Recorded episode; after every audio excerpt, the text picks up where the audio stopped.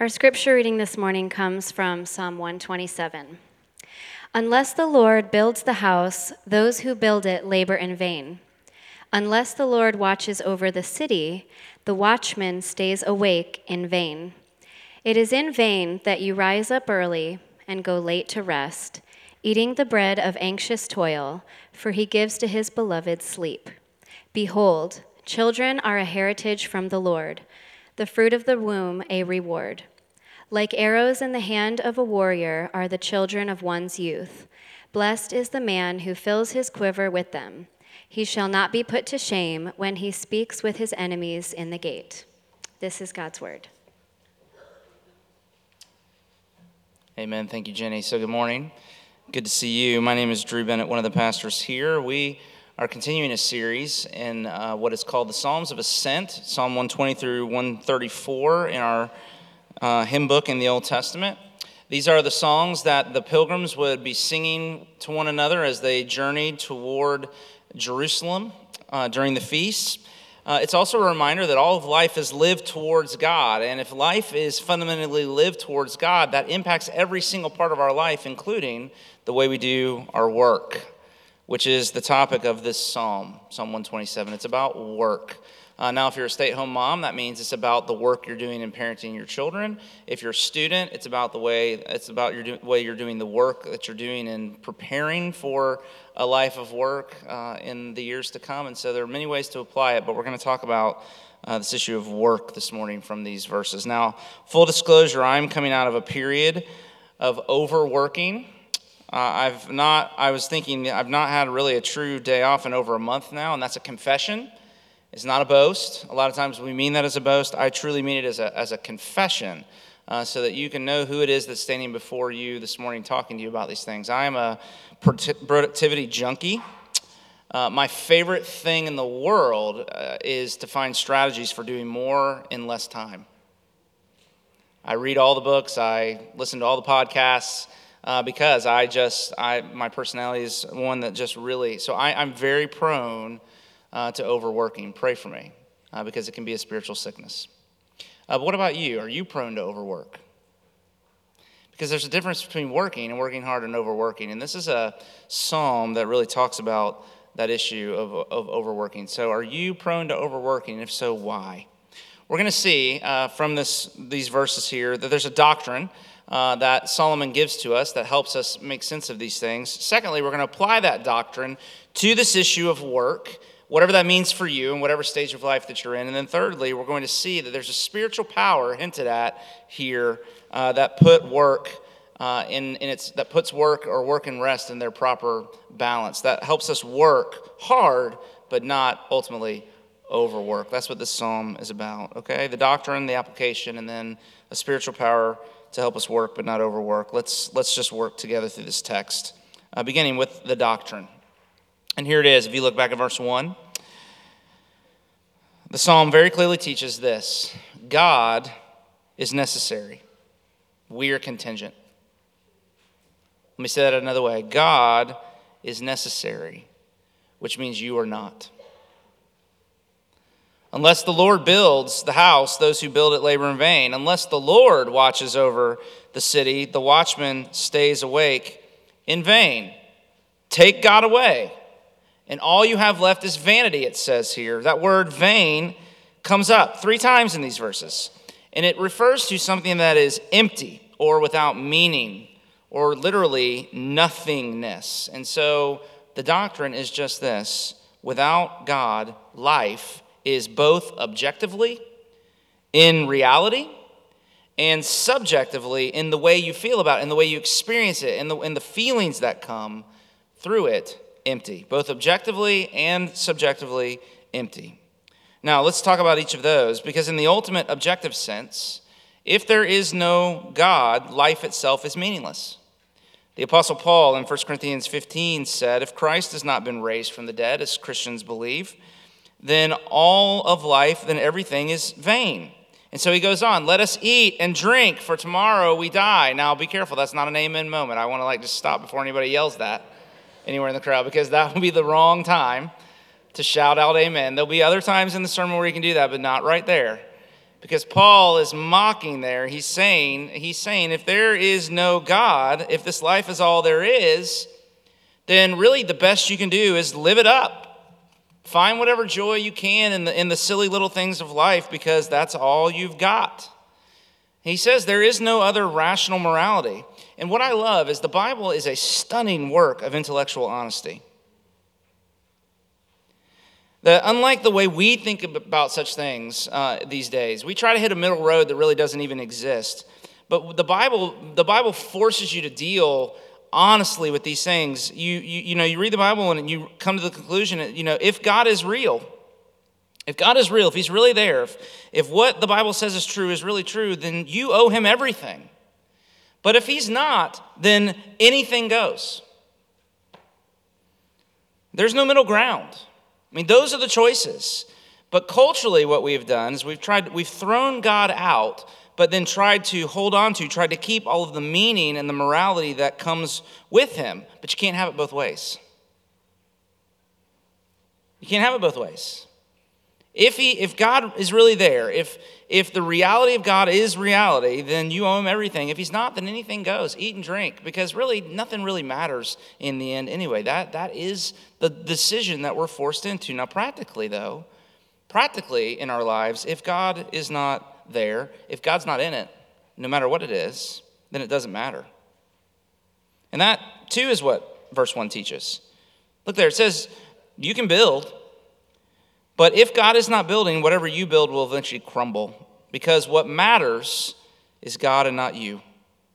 Unless the Lord builds, it says, those who build labor in vain. Unless the Lord parents, those who, those who parent worry and fret and discipline their children in vain. Unless the Lord preaches, the poor sap preaching preaches in vain. What's the doctrine? He can build and parent and preach without you and I, but we can't without him. Because he is necessary and we are not. That is the objective reality that Paul that, that the psalm confronts us with. But the other thing is that the word vain also refers to the way we subjectively experience life the way we feel about what we're doing from day to day. And, and so we could say it this way without God, life is just bios, it's just biology. And according to the Bible, there is bios life and there's zoe life. There are these two words that describe life, that are translated life. And bios life is just breathing in and breathing out and making it from one day to the next and finding whatever joy you can in the little moments. But we were made for more than that, to experience deep meaning and purpose in our day to day lives abundant life, Zoe life. And Zoe life comes from being able to connect whatever it is that you're doing, no matter what it is, to what God is doing, uh, because only what God is doing ultimately is what will last. And the psalm is here trying to help us reimagine our lives that we get caught up just looking around and not looking up. And the psalm is saying, Look up, and you'll realize that there's something bigger always going on that we can be a part of. There's something that God is indeed building. There's a story that He is writing, and we have a crucial part to play, and life becomes meaningful and not vain only as we connect our day to day doing to what God is doing in the world. Which is why Paul in Colossians 3 says it this way whatever you do, it doesn't matter. Whatever you do, do it with all of your might. Why? Because you're doing it as unto the Lord. But see, without that proper God orientation, without that proper toward Godness of our work, life will feel empty. It will, will, will experience its vanity. Rebecca McLaughlin has written a book that got quite a bit of press this past year. It's, uh, the title is Confronting Christianity, and the thesis of the book, or the main premise of the book, is that, uh, that Christianity is a religion that really stands up to the hard questions that, is, that are asked of it. So ask it whatever intellectually rigorous questions you want to. Uh, there are typically good answers to those questions. And uh, one of the chapters in the book just, just ponders this question Aren't we better off without religion? Because you hear this in our culture, don't you? Aren't we better off just kind of throwing religion aside? Now, spoiler alert, the answer she gives is no. And here's what she says She says, To say that religion is bad for you is like saying drugs are bad for you without distinguishing cocaine from life saving medications. In general, religious participation appears to be good for your health and happiness. Turn this data on its head, and the trend towards secularization in America is a public health crisis. So the data is clear. You take away God, and you take away all the things that make life worth living. That's really true. Uh, Dr. Atul Gawande has written uh, a number of articles about studies being done in nursing homes and assisted living facilities uh, where, of course, people go at the end of their life. And my grandmother is in a place like that. And it's really hard to watch her because we've seen her just every time I visit her, she's like, I don't know what I'm doing here. And she really can, it's really hard for her to fight just despair and, and, and the sense of pervasive meaninglessness in her life because she's coming to the end of her life. But what's happening in some of these homes is administrators are, are um, they're doing things like bringing in dogs and cats and even chickens that have to be taken care of by the residents. And they're giving residents jobs to do where there's a dog that literally needs to be walked or fed or taken care of or whatever. And what's the results uh, in these studies are astounding. The residents in these places are waking up and coming to life in ways that they have not for a long time. The need for medications uh, is, is the, I mean, literally, the data shows that the, the need for medication goes down sometimes almost 50% in these places that death rates fell significantly in the homes where they did this. Why? Because human beings need a why. We need a why. And here's the way this works What's the why of your life? Why are you working so hard? What your, what's your goal? What's, what are you really after? What's the why? You might answer something, it's probably pretty easy for you to come to an answer to that question. You say, well, to take care of my family, or uh, to leave a lasting legacy, or to make a difference in the world. But then what you have to do is you have to say, okay, great, but why? Why does that matter? And once you get to that second layer, the answer, you might find that it's more difficult to come to an answer. Uh, and what you have to do is you have to keep, every time you come to an answer to the question why, you pose the same question again. And the deeper you go, that same question keeps coming up why? Why? But why? But what's the purpose of that? But why is that so meaningful? Why? Until you get to God Himself. He is the terminus. But see, if you stop before you get to Him, whatever meaning you arrive at, it might provide meaning for you, but that meaning will be fragile and less intellectually satisfying. Because without God, ultimately, there is no grand why. Without the Lord, there is no why big enough to satisfy our hearts. Unless the Lord, all that's left is vanity. That's the doctrine. Okay?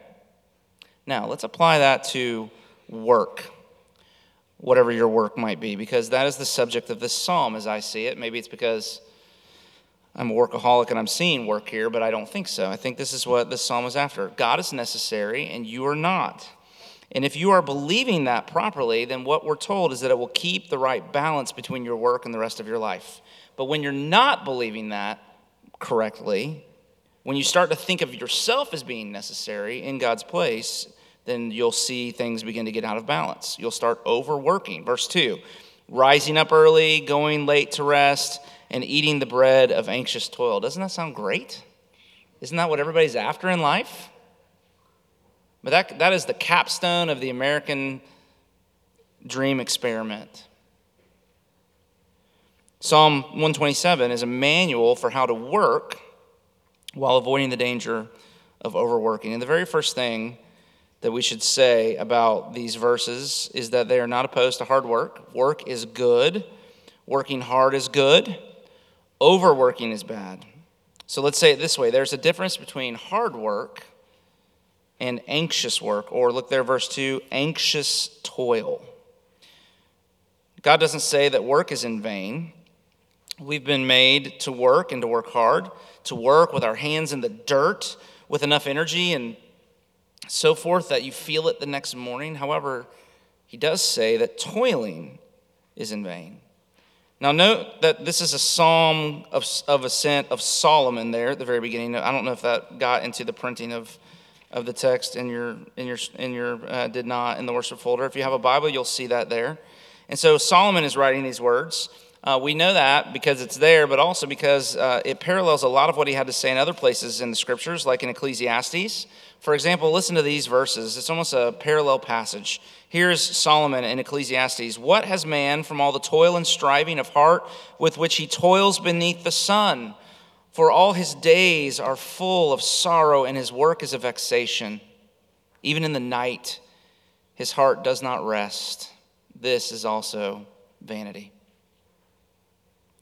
And so, when does work become overwork? When does work stop being something good and become what this anxious toiling that, that the psalm is, is warning us about here? And there are lots of ways that you could answer that question, but one clear way is when does work become toil?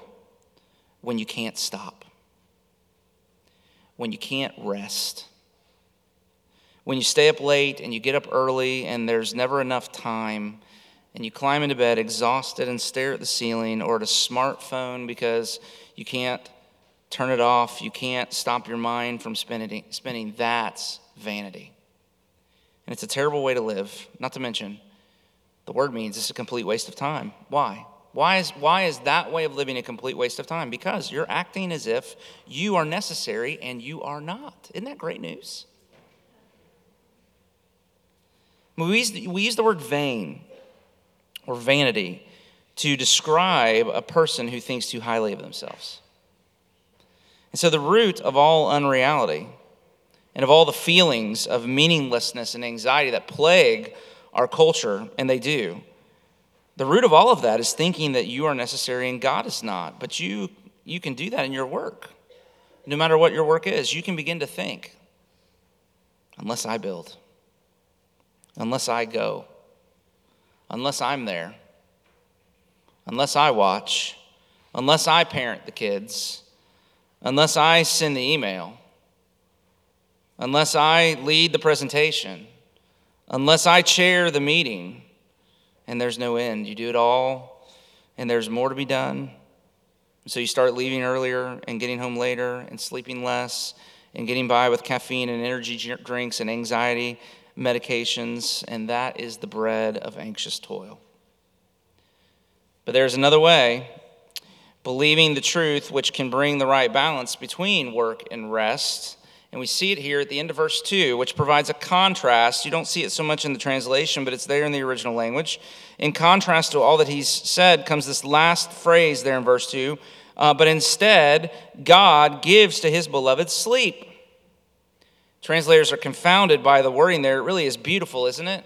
I've heard from so many people in the last few days that when they have a restless night and can't sleep, this is this it's this verse their hearts go to, and they just try to console themselves with the thought God gives his beloved sleep. He gives his beloved sleep. But it's fascinating. Translators are really confounded by the wording because it's unclear exactly how this should be translated, but the uncertainty, the the fuzziness of it actually, I think, enhances the meaning here because you could, on the one hand, do it as the ESV's done here. He gives to his beloved sleep.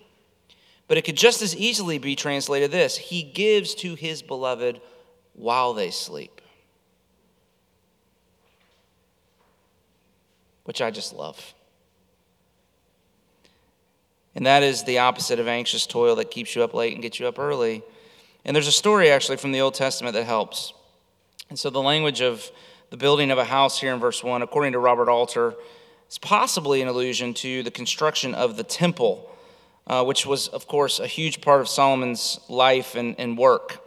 Uh, we've been reading about that together in our community Bible reading. So in 2 Samuel 7, David, who is Solomon's father, uh, he had it in his heart to build a house for the Lord. So he called the pastor and said, Pastor, I want to give a whole bunch of money to build a church. And no pastor has ever said no to anything like that. And so Nathan said, That sounds like a great idea to me. And then the Lord had to come and meet with him and say, No, no, no, we're not doing this. And Nathan was sent by the Lord back to David. And, uh, and here was the message that the prophet gave to David and all of his desire to do something great for God. The Lord answered him and said, David, as grateful and as kind of that uh, of you as that is, listen, this is the way it's going to work. David, you're, no, no, it's not going to be like that. It's going to be like this. David, you can't build a house for me, but I'm going to build a house for you. It's really remarkable in 2 Samuel 7. It's one of my favorite passages in all of the Bible. David, I, I, I, love that you want to build a house for me, but that's not the way our relationship works. You don't do the building for me, I do the building for you because I'm a God of grace. And our relationship is not about all that you're going to do for me, but what I'm going to do for you. So, the verse not only means that God gives sleep to his beloved, but that also that he gives to them while they sleep. He works to, for them while they can't work for him because they're sleeping. Christianity is a religion of grace. It is God's doing, which is such good news. And I watched this long spoken word piece that Andrew Peterson tweeted about this week. Uh, and so you can find it if you follow him, or you can go look it back. Now, if you don't know what a spoken word uh, piece is, it's it's kind of a poet poetic rap kind of thing. And so I'm not going to try to rap it to you; that would be disastrous. But I will read a little part of it. Um, and uh, the refrain in this piece, which I just found so profound, was um, uh, the refrain he kept saying over and over again I gave my life to Jesus a thousand times. And he's just going through this as he recounted his growing up in moralistic evangelical Christianity, where really the emphasis you're always trying to do for God. You're always, you know, you're always trying to show God, to prove to God uh, how much uh, you love Him and how, how worthy He is, and it never seems to be enough. And you just so you try harder and you try harder, and the solution to whatever sin battle you're up against just seems to be try harder, give more, do more, whatever the case might be. And and this man is just reflecting on uh, this experience, and I found this lyric particularly profound. He said, "I gave my life to Jesus." But somewhere down the road I slid. My faith undid because beneath the lid, the venom hid. Beneath the lid, the venom hid. I was your youth group's keenest kid, but no one hated God the way I did. See, with him, it's just take, take, take without a break. His thirst for blood, who can slake? I gave my life to Jesus, but I guess it was no good. I did what I could to appease him, but no pleasing seemed possible. Now, I meet with people all the time who talk like this, who are coming out of this experience this, of moralism give, give, give to God, and, and hope it's not enough, and it never feels, the, your conscience is never satisfied. Uh, but so there's always just a little bit more. You can do a little bit better, you can do a little bit more, and you keep going and keep going and keep going, and there's just no end of it. But this person who wrote this, he had this experience of, of really coming to see the reality of God's grace to him in the gospel, he goes on, he says, But the gospel said, Repent and believe the good news. The kingdom of God is at hand. There he stands in your stead. Your king lifts your head. He has shouldered your dread, arms outstretched till they bled. Look at the book and unhook from this wearisome view. Stop giving your life to Jesus. He's the giver who liveth for you. And so in Christianity, God and Jesus is doing the work. Our work is to believe. He does the doing, we do the believing. But here's the thing don't, don't misunderstand. When you're believing rightly, it puts you to work. It puts you to work, but with a healthy rhythm of work and rest, daily, weekly, even yearly. So, one of the questions is do you have daily, weekly, and yearly habits of rest? Because the goal is to be working and working hard, but not overworking, because the real work is God's work. He is necessary and I am not. And so there's an obvious allusion to the Sabbath principle here. He gives to his beloved rest. Uh, he, he gives to his beloved the heart frame to Sabbath. Scott Sauls, who's a pastor in um, Nashville, has defined Sabbath this way, and I find it so helpful. He says it is organizing our work around our rest and organizing our lives around our worship and not reversing the order. And I really like that. Sabbath is something that you do in order to continue believing the right way as a regular reminder that you are on the receiving and not the producing end of things. And so Walter Brueggemann has said this Sabbath is an invitation to receptivity, an acknowledgement that what is needed is given and not seized. Which is why every day in seven, the Lord says, you need to take a break so that you can learn that the other six days you live a given life too. And here's the reality when you don't have a rhythm of work and rest, both work and rest are negatively affected. Work becomes overwork. This is going to sound strange, but work becomes overwork, which leaves you too tired to rest. And there is such a thing. But the word here is translated sleep. You notice that in the ESV? So we have to deal with that too for just a minute. And the science is clear that adults need between seven and eight hours of sleep every night. Now we laugh at that, don't we? I mean, that just does that sound just ridiculous to anybody else besides me? Teenagers and children need even more, though my teenagers fight me on this all the time. They need like eight, nine, ten hours of sleep, and nobody's getting enough sleep. Nobody is getting the sleep that they need. And some of that is temperamental, some of it's medical. Insomnia is a real thing. I'm not talking about that. There are spiritual causes to this, and that's what I'm really after, to talk about that for just a minute. And Tish Harrison Warren has written a great little book called The Liturgy of the Ordinary, and it's really, really profound book. And she wrote a whole chapter about sleep. And here's the one line from that chapter. She says, Our sleep habits reveal our loves. If you want to know what you really believe, don't quote the catechism to me. I'm not so concerned about that. If you want to know what you really believe, how are you sleeping? How do my sleep habits reveal what I really believe? It's a great question to ask. What things produce so much anxiety they keep me up at night? It's a warning light when that happens, when that really begins to happen in your life. It's a warning light on the dashboard that somehow I'm believing wrongly. Either something has become too important or I've become too necessary in some way. And the result is a restlessness that doesn't allow me to rest as God promises here. See, there's a powerful lesson in sleep as well. Sleep exposes you every day to reality. We cannot function without it. We have limits, which means we are unable to build and watch on our own. It seems we need God after all, because when we finally give in to sleep, here's the great news He goes right on working without us. And when we wake up, we wake up into a day already made by the God who works the night shift. Isn't that great? But the key, just to wrap up this morning, the key is to know you're loved. Look what it says He gives His beloved sleep. There, verse 2. And that really caused me to recall the passage in Matthew 6 you might be familiar with there where Jesus says that the way to battle anxiety, the anxiety that causes you to overwork, is to know you have a loving Father. So Jesus said, You know, look at the birds. They don't store up food, they don't worry about what they're going to eat tomorrow, and God feeds them. And you're far more valuable to Him than they are. If He feeds them, surely He's going to take care of you as well. Stop worrying about your life. You don't have to make provisions for your life, that's God's job. And look at the flowers. He says, you know, they don't spin, they don't labor, they don't fret. And God is lavishly generous with them. Flowers, which are here one minute and gone the next. But you, you have a soul that lasts forever, and you matter way more to God than they do. Don't you think He's going to be generous to you too? You, you're not birds, you're not flowers, you're His beloved. Now, the fascinating thing is that the word there is in the singular.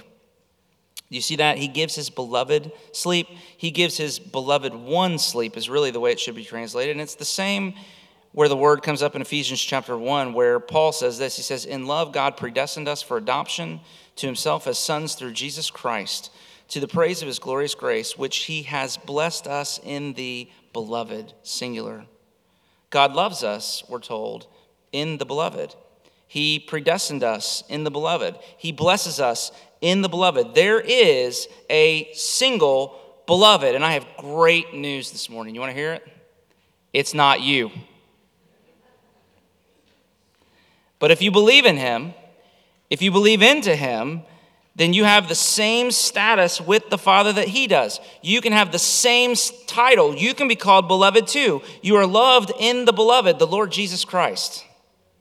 And it is His doing, His life of perfect obedience, His sacrificial death on the cross for sin, His triumphant resurrection, His glorious ascension, His compassionate kingly reign over all things in heaven. All of that doing is necessary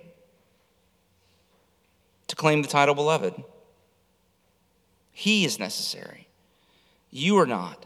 And the truth is, nothing you do can make the Father love you any more or any less than He already loves you in the beloved if you're in the beloved. Because you can't improve on Jesus' work. What is it He said as He was dying upon the cross? It is finished. Tetelestai. It's the end of the road. There's nothing more. You go any further, you fall off a cliff. This is the last stop. There's nothing, literally nothing left to be done. There's no, there's nothing beyond this point right here. And so, I get to stand before you this morning and say, Would you please just stop worrying so much? Take a day off. Or go this afternoon and take a nap to the glory of God. Amen. I got an amen. There is such a thing, right? Leave work. Leave work a little early this week and spend some time with the family. Because the test, listen, the test of saving faith is not your willingness to work for Jesus, but your ability to rest in Him. Let me say that again. The test of faith in Jesus, saving faith, is not your willingness to work for Him, but the ability to rest in Him. Because the real work, the work of being made right with God, is done before you even get started. Now, there's still work to do. Don't, don't misunderstand. There's still work to do, but work free of the need to prove yourself and to provide for yourself because that work that's underneath all the other work has been accomplished. And when that's the case, you can work and you can work hard, but then you can go home at quitting time and get a good night's sleep. Now, I was going to talk about children here at the end, but um, we really don't have time. And so, come back next week. That's the cliffhanger. We're going to go there next week and talk about Psalm 128 as well. Uh, where this psalm ends, we're going to pick up next week. Um, but I, it really deserves its own sermon. So let me just say this. Let me close with this as we kind of wrap a bow on what we're thinking about this morning. In 1 Corinthians 3, excuse me, Paul uses the same imagery here, building, to describe his ministry. And he says that the truth here, the gospel of grace, the gospel of God's necessity, uh, that God's work for us in Jesus, that that is the foundation upon which everything else is built. And anything built upon that theological, that the, re, the foundation of that reality, anything that you build on it, it will last. Now he says that there's a day, capital D, when that's coming, when each one's work will be manifest, for the for the day will disclose it. And so here's what Paul says. He says, if you build a life on the foundation of the necessity of God, and if you build knowing, if you work, if you parent, if you study knowing that God is building and that that's what matters most, then you might accomplish less. You might hit a single and not a home run. You might get a B plus and not an A plus. You might accomplish less. Which just is really hard, isn't it? But whatever you do accomplish will last. But if not, if you build thinking your building is what matters, then all of the overworking, all of the anxious toil, all of the late nights and the early mornings, he says this, it will all burn away and there will be nothing left. And so, truly, less is more. I mean, that's the lesson. There's an irony here. But know the lesson of the psalm less of you and more of God, and whatever you're doing is always more. And so, hear the hymn writer come to this table and rejoice this morning as he says, Weary, working, burdened one, wherefore toil ye so?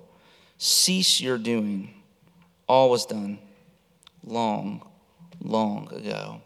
Would you pray with me as we come to the table now? So, Father, in these last moments of our service,